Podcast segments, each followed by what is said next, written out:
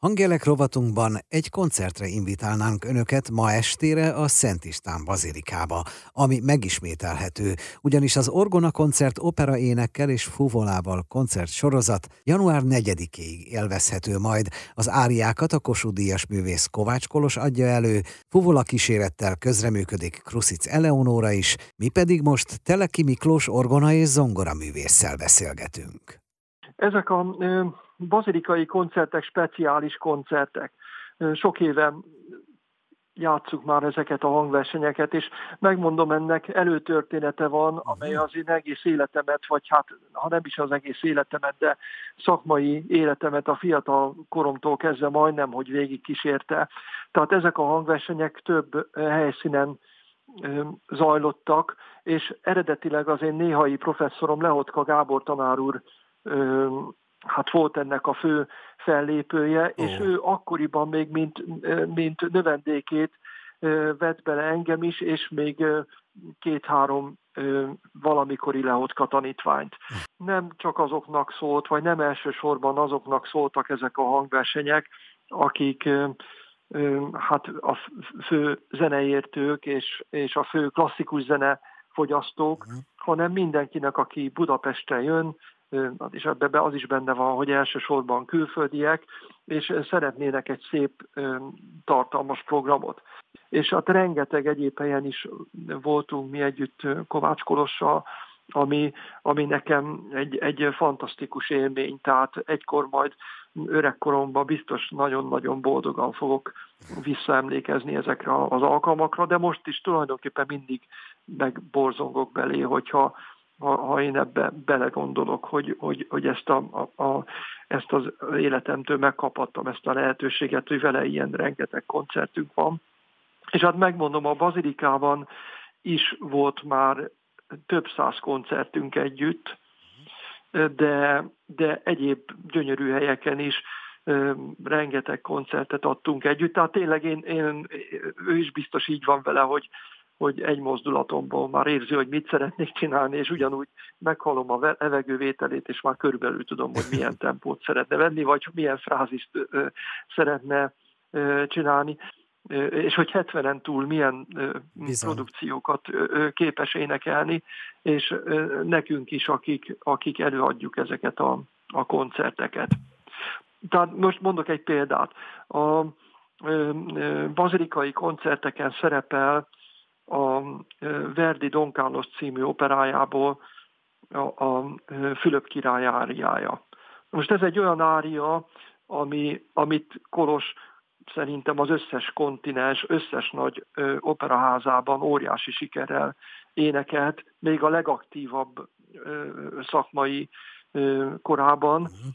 és most is gyönyörűen meg tudja valósítani és minden alkalommal egy, e, egy csoda, amikor ez megszólal. A fuvola kíséretről ne felejtkezzünk meg. Igen, az is egy, egy nagyon fontos része ezeknek a hangversenyeknek, hogy belegondol az ember, hogy abban az óriási nagy térben, amit a Szent István Bazilika jelent, hogy mégis hogyan szólal meg a, a fuvola nyilván az orgona közreműködésével. Tehát a fuvola szó egy olyan, olyan intimitást biztosít a, a, az orgona és az, a, az ének mellett, a művészi ének mellett, ami, ami egyedivé teszi azt a, a szint. És érdekes, hogy hallatszik a leghátsó sorban is, föl sem merül természetesen, hogy, hogy itt valamiféle erősítés, tehát hogy elektromos beavatkozás történne az emberi hangba, vagy a fuvola hangjába. Folytatjuk még a beszélgetést Teleki Miklós orgona művésszel, a Szent István Bazilikában kezdődő orgona koncertek operaénekkel és fuvolával című koncertsorozat kapcsán. Klasszik Rádió 92 egy hangjelek rovatunk vendége Teleki Miklós orgona művész, hiszen ma este indul egy öt részes koncertsorozat a Szent István Bazilikában, ahol lesz orgona, operaének és fuvola is, de sokkal több van még Teleki Miklós hangszerében, az orgonában. Mit tartogat még az év vége? Öt hangverseny lesz még a Bazilikában, uh-huh. alapvetően csütörtöki napok január elejéig, elejéig, és lesz még egy szombati nap, ami, ami december 30. Ezen kívül Hát nekem lesz még egy zongoraestem Balaton Almádiban, a, a református templomban, december 16 szombaton, ami hát az én számomra nagyon is fontos, és 17-e szintén egy nagyon fontos dátum, ez vasárnap, és ez pedig a belvárosi Szent Mihály templomban idén induló sorozatunknak az idei záró koncertje. Most mindezt azért mondtam el így, mert, mert ez Budapest legrégebbi működő orgonája. Ez az orgona ott a, a, a gyönyörű barokk templomban a Váci utcában. És az idén kezdtük el ezt a, a sorozatot a premontrai rend felkérésére, és hát egy nagy izgalom volt, hogy hogyan tudunk mi hangversenyrendezőként egy, egy, egy ilyen hát mindenféle kívánalmakat felvonultató sorozatot megszervezni, és a nagy örömünkre ez, ez sikerült rengeteg befektetéssel, anyagi és munkabefektetéssel, de sikerült ott is, hát nagyon jó visszhangja van ezeknek, és ennek a, az első évadunknak a lezárása lesz a vasárnapi koncert, amit hát remélem, hogy követni fog a, a, a többi. Tehát nagyon határozott szándékom és szándékunk van arra, hogy, hogy ö, folytassuk és mindent megtegyünk azért, hogy, hogy, hogy hát sikerre tudjuk vinni ezt a sorozatot is. Nekem a sok-sok programból az rajzolódik ki, hogy ez egyfajta misszió az ön számára. Egyrészt, hogy szólaljanak meg az olgonák, hogy éljenek, másrészt, uh-huh. hogy mi megismerjük, hogy ez milyen gyönyörű és gyönyörű hangú hangszer. Igen, egyértelműen én, én, én ebben élek tulajdonképpen fiatal korom óta, kamasz koromban döntöttem el, hogy zenei pályára szeretnék menni, és mindig azt érzem, hogy, hogy soha nem csökkent le a, a, motivációm, nem csökkent le az a szeretet, amivel a zene felé hát fordulok, mert tudom, hogy nekem megszépítette az egész eddigi életemet, és abban bízom, hogyha ez velem megtörtént, akkor ez másokkal is ugyanígy megtörténik, tehát nyilván ezt az élményt megpróbálom átadni. Tehát most azon túl, hogy ez a hivatásom, ezt szeretem a legjobban csinálni, ennek valójában tényleg az az egyik fő küldetése, hogy, hogy az emberek, a többi ember életébe is hát örömöt vigyen és szépet vigyen. Sok okos ember leírta már ezt, hogy milyen fontos szerepei vannak a zenének az életben.